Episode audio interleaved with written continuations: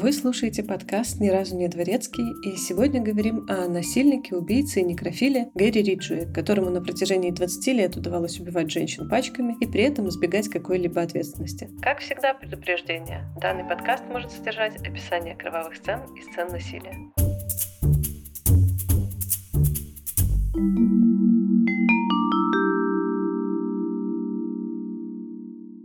Всем привет, меня зовут Даша, и, как уже было понятно из вступления, говорим сегодня о убийце с Green River. Как всегда, пока мы не начали, огромное спасибо хочется сказать нашим патронам и бустерам. Это Лис, Дарья Щукина, Сергей Недрега, Алексей Петров, Татьяна Полищук, Лина Якобчук, Оливер Трач и Анастасия Соколова. Спасибо, ребята, вы the best. Ну и особое спасибо, как всегда, хочется сказать Диане Летур, которая является мега-патроном и спонсором этого выпуска. Спасибо, Диана.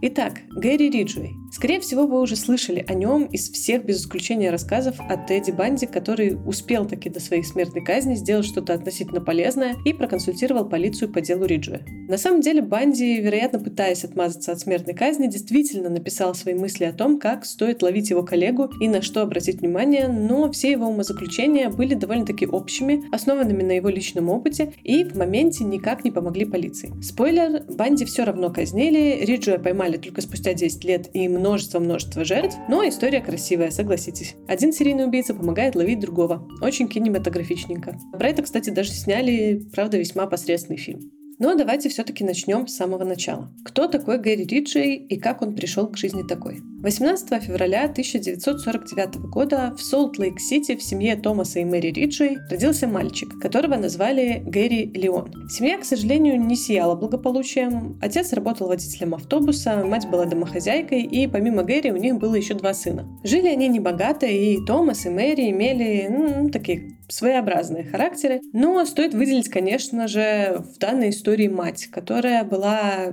крайне категоричной и властной женщиной, ну и немножечко была повернута на контроле. Мы не знаем, какими были ее отношения с другими детьми, но с Гэри они, конечно же, были максимально деструктивными. Ну, во-первых, он страдал энурезом и страдал долго.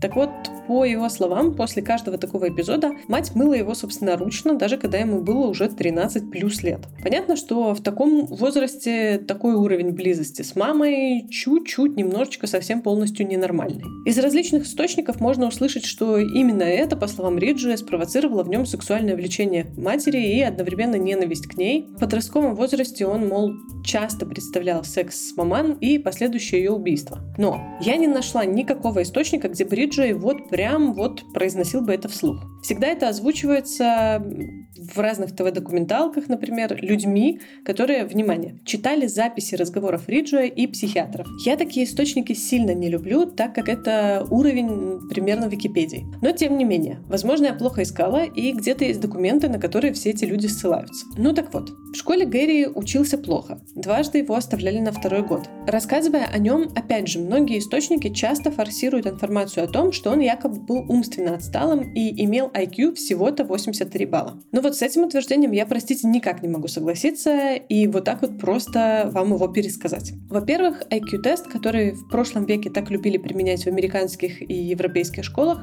не работает так, как был задуман. И это окончательно и бесповоротно было доказано в 2012 году бравыми канадскими учеными. Единственное, что показывают IQ-тесты, это навыки решения IQ-тестов. Если вы хотите узнать об этом быстро и подробно, чтобы сейчас далеко не отходить от темы, сериал «Адам портит все» к вашим услугам. Если я не ошибаюсь, второй сезон, восьмая серия, где бодро, весело и заторно, даже со ссылками на источники, вам расскажут про проблемы с IQ-тестами. Ну а во-вторых, даже если мы с вами согласимся на то, что IQ-tests are the best, э, порог для утверждения об умственной отсталости всегда считался 70 баллов. У Риджи 83, поэтому некорректно бросаться такими вот фактами.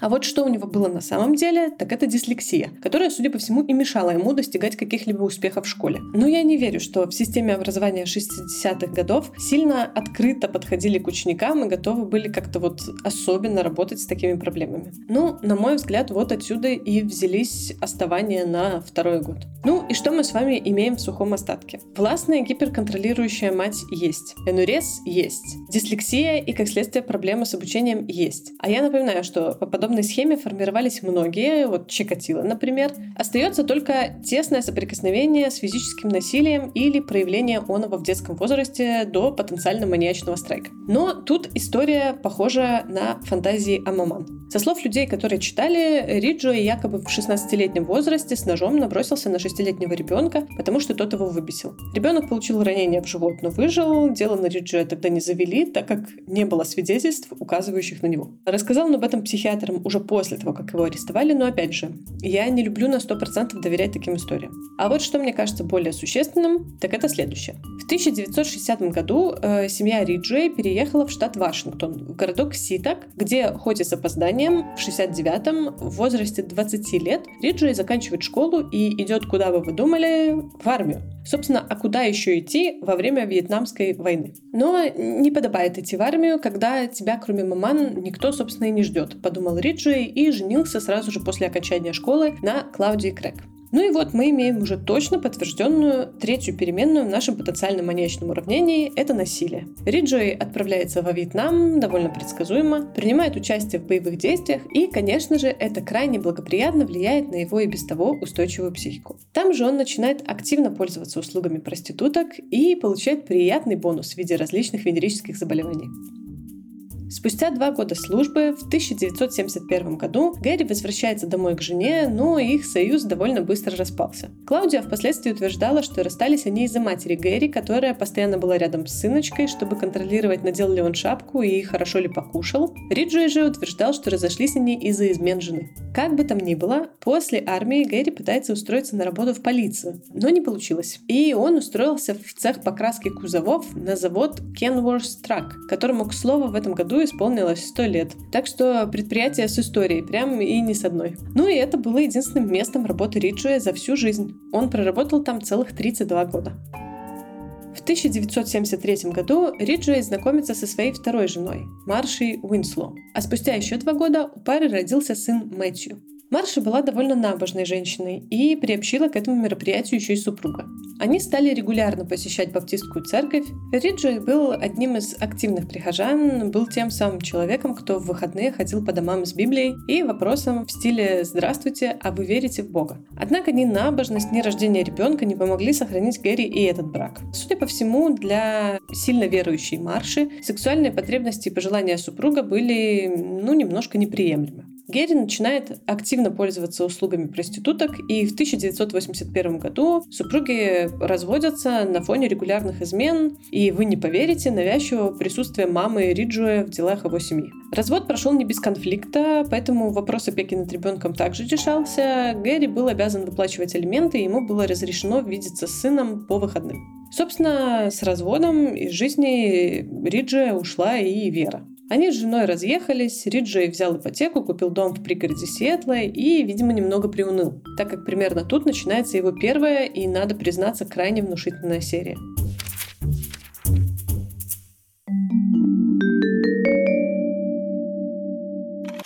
В каждом плюс-минус крупном городе есть место или улица, где всегда тусуются проститутки. Тихонечко посмотри вон на ту сторону, вон на остановке. Да не крути ты башкой! Смотри, видишь, тетки тусуются. Это проститутки. Сиэтл в этом плане не был исключением. В 80-е такой репутацией пользовалась магистраль Ситак. Собственно, там Риджуэй был завсегдатаем. И вот 8 июля 1982 года исчезла 16-летняя Уэнди Ли Кофилд, которая с недавнего времени работала на этой самой магистрали. Ну да, ну пытание, ну чуть-чуть да. Но надо же, ну, халтурю, да. И что? Но ее исчезновение никто не заметил, а пропажу никто не заявил. Спустя неделю, 15 июля 1982 года, ее тело было обнаружено в реке Грин в пригороде Сиэтла. Его вынесло на берег, и оно зацепилось за ветки у воды, где и было обнаружено. Девушка была изнасилована и задушена. Спустя всего 9 дней после первого убийства точно таким же образом пропала и погибла 17-летняя Жизель Леворн. Ее тело было брошено в лесу около ручья и обнаружено только спустя два месяца в крайне плохом состоянии. В следующий раз Риджей убьет снова спустя неделю.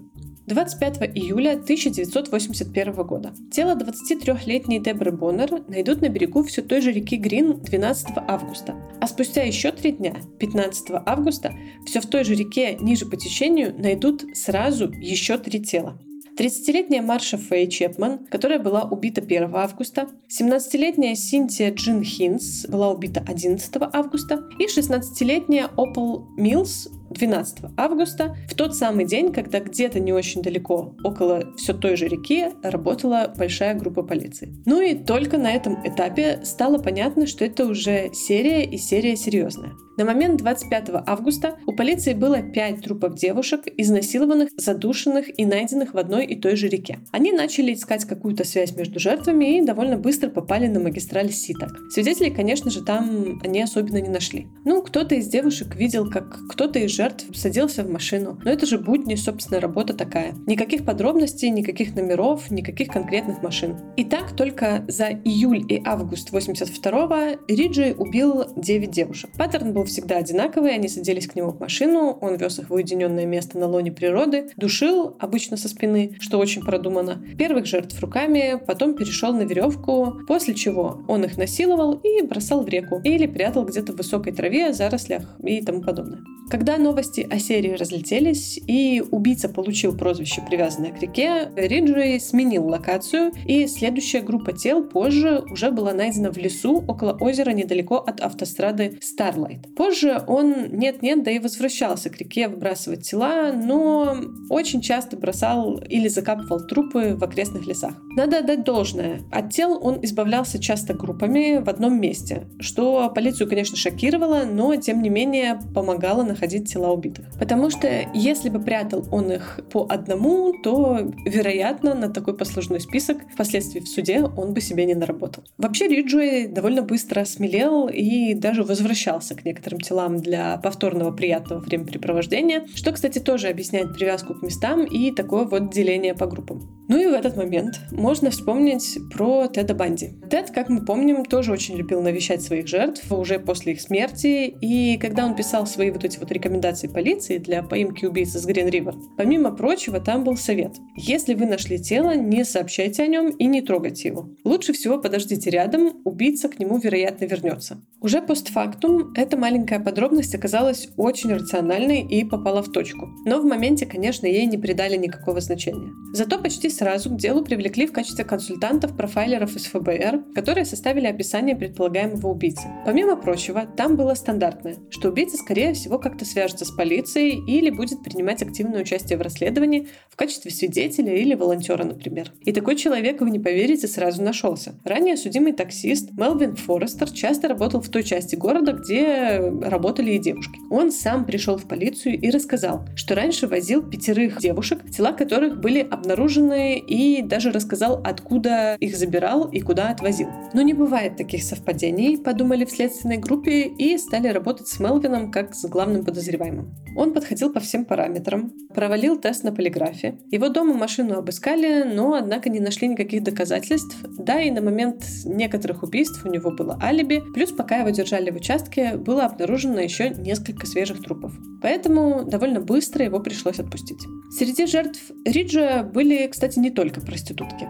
Как и во многих подобных случаях, жертвами также часто становились девушки, сбежавшие из дома, например. Он старательно искал тех, кого не будут искать в срочном порядке и по свежим следам что было довольно рациональной стратегией с его стороны. Помимо прочего, на телах, которые обнаруживала полиция, в внушительном объеме не находилось никаких улик. Но в целом это 80-е, экспертиза еще не на ультравысоком уровне. Тела поплавали в воде, полежали в лесу, подразложились, где-то были так хорошо повреждены животными. Убийца же крайне предусмотрительно старался не оставлять на трупах там, одежду, украшения или какие-либо личные вещи. За период с июля 1982 года по март 1984 Риджи убил 42 женщины. Это только то, что доказано. Но многие тела были найдены спустя годы после момента убийства, поэтому для полиции в то время это не выглядело так, как для нас выглядит сейчас. Вообще, если посмотреть на расписание доказанных жертв, Риджи за эти два года убивал, ну, там, с максимальным промежутком в пару недель. То есть серия шла такая, ну, довольно плотно. Ну, и неужели, спросите вы, за это время не было ничего, чтобы на него указывало?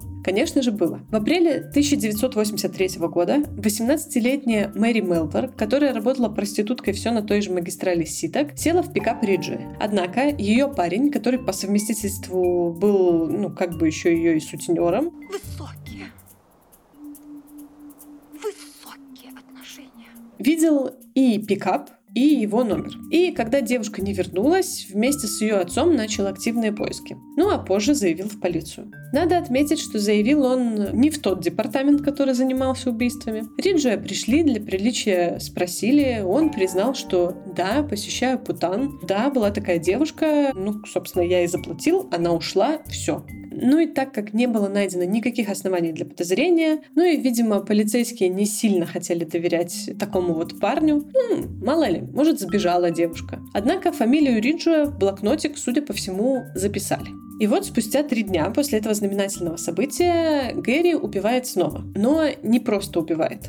Нет, его жертвой впервые стала не проститутка. 21-летняя Кэрол Энн Кристенсен была матерью-одиночкой и работала официанткой. Они с Риджием даже были знакомы. Судя по всему, он пригласил ее на пикник. У них был секс, после которого он ее затушил, ну и от этого он как-то так прям очень сильно расстроился. Судя по всему, Гэри попробовал сменить паттерн жертв, но вмешалось чувство вины. После этого убийства он какое-то время лежал рядом с телом Кэрол и плакал. Ее тело нашли 8 марта, она была одета, на голове у девушки был бумажный пакет от продуктов.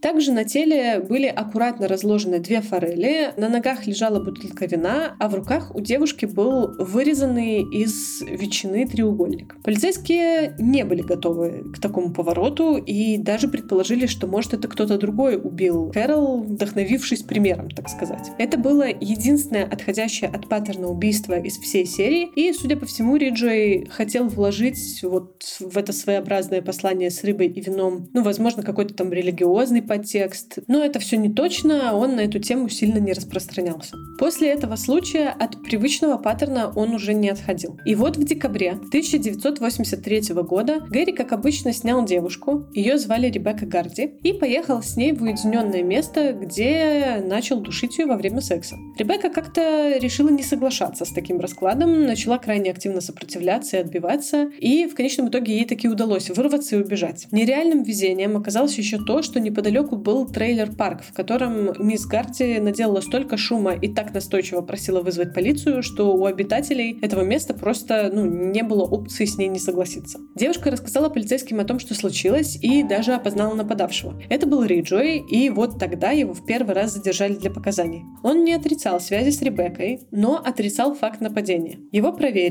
поговорили с соседями, коллегами. Он даже прошел проверку на полиграфе весьма успешно, который указал, что Гэри не врет от слова совсем. Это еще один аргумент в пользу их бесполезности, кстати. И После этого его отпустили без предъявления каких-либо обвинений за неимением каких-либо доказательств. Но, однако, в список привлекавшихся по этому делу его фамилия попала. Последней жертвой в серии стала 17-летняя Синди Энн Смит. Она была убита 21 марта 1984 года, и после этого все.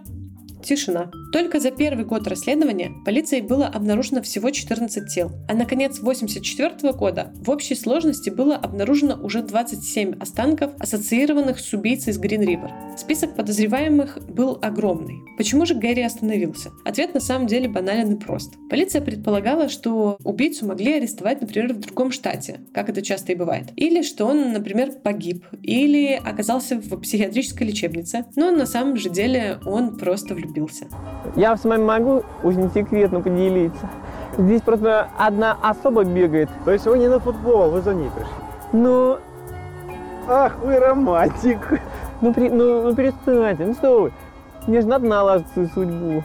Со своей возлюбленной Джудит Моусон Гэри познакомился в 1984 году, и уже спустя полгода, в начале 85-го, она переехала к Риджу и стала его женой. В новообретенном счастье Гэри реально остановился и надолго. В следующий раз он убьет только 17 октября 1986 года 19-летнюю Патрисию Мишель Барчак. Когда ее тело нашли спустя 7 лет, в декабре 93-го, его даже не ассоциировали с убийцей из Грин Ривер. Точно так же дело обстояло и с другими жертвами из вот этого вот поствлюбленного периода. Для полиции убийца с Грин Ривер ушел на покой. В следующий раз э, Гэри убьет 7 февраля 1987 года, потом 5 марта 1990. Последней его доказанной жертвой станет Патрисия Йеллоуроуп, убитая в январе 1998. Однако тела будут находить вплоть до 2003 года.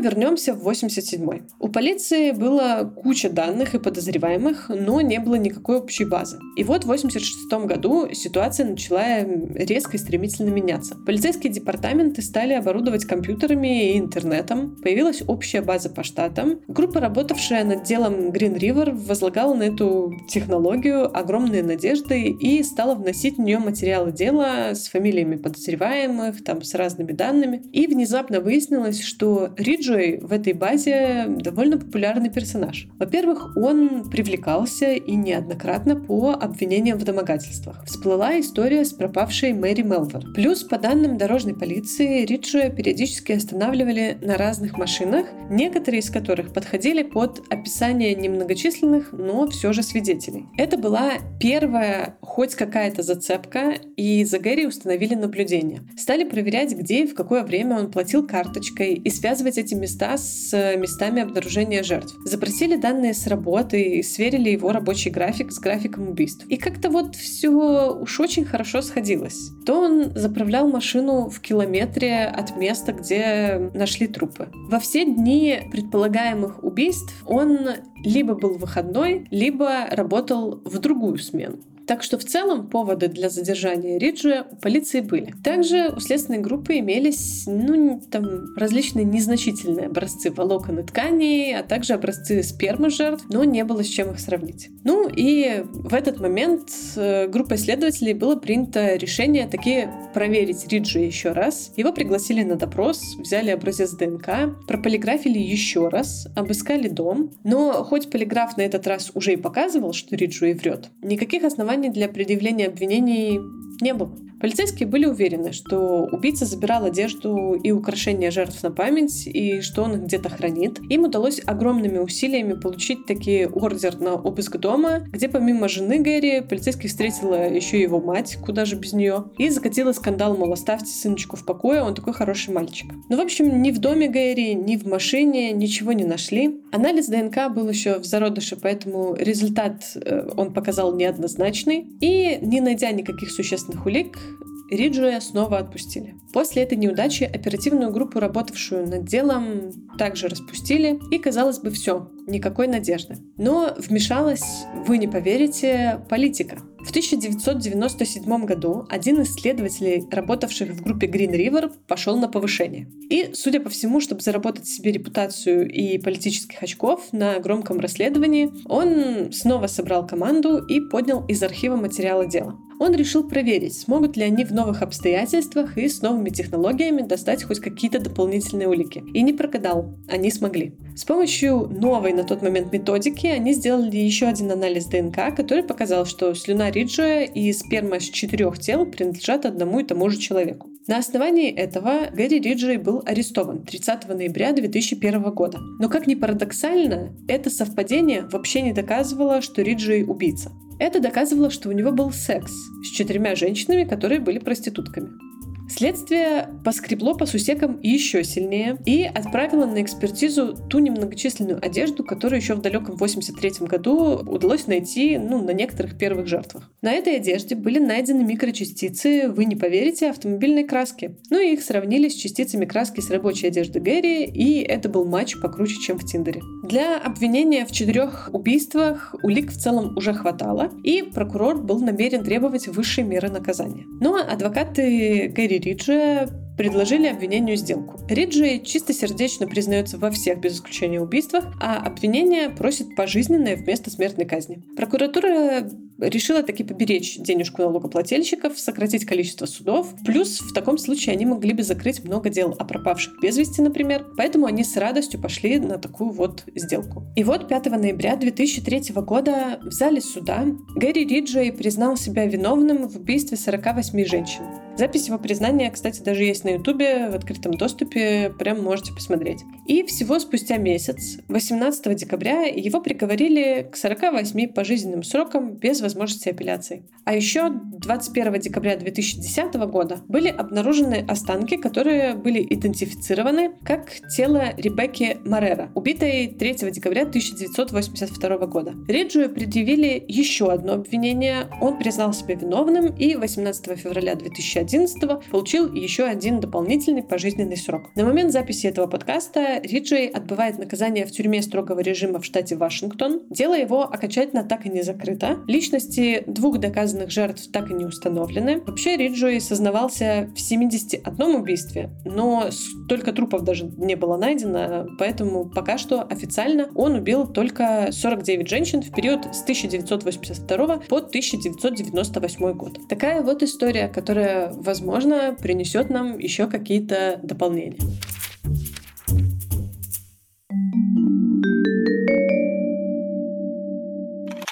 Ну и наша постоянная рубрика с рекомендациями. Что послушать? Сегодня я вам порекомендую песню Green River от коллектива Creedence Clearwater Revival. Она никак не связана с убийствами, но мне кажется, очень хорошо подходит к этой истории. Из того, что посмотреть, я могу вам порекомендовать сериал «Убийство» 2011 года. Это американский сериал, действие которого происходит в Сиэтле. За основу сюжета этого сериала взят сюжет датского сериала с аналогичным названием. Если вы больше любите европейский кинематограф, то, конечно же, посмотрите датский. Но я рекомендую рекомендую вот американский сериал. Ну, опять же, довольно интересная история, и можно проникнуться духом и атмосферой штата Вашингтон. Ну и на этом сегодня все. Большое спасибо, что слушаете. Подписывайтесь на наши соцсети, становитесь нашими патронами и бустерами. Мы будем очень рады. Благодаря вам подкаст будет расти, развиваться, выпуски выходить чаще, и вообще все будет супер. Ну и до совсем скорых встреч в следующем выпуске. Всем пока! Пока.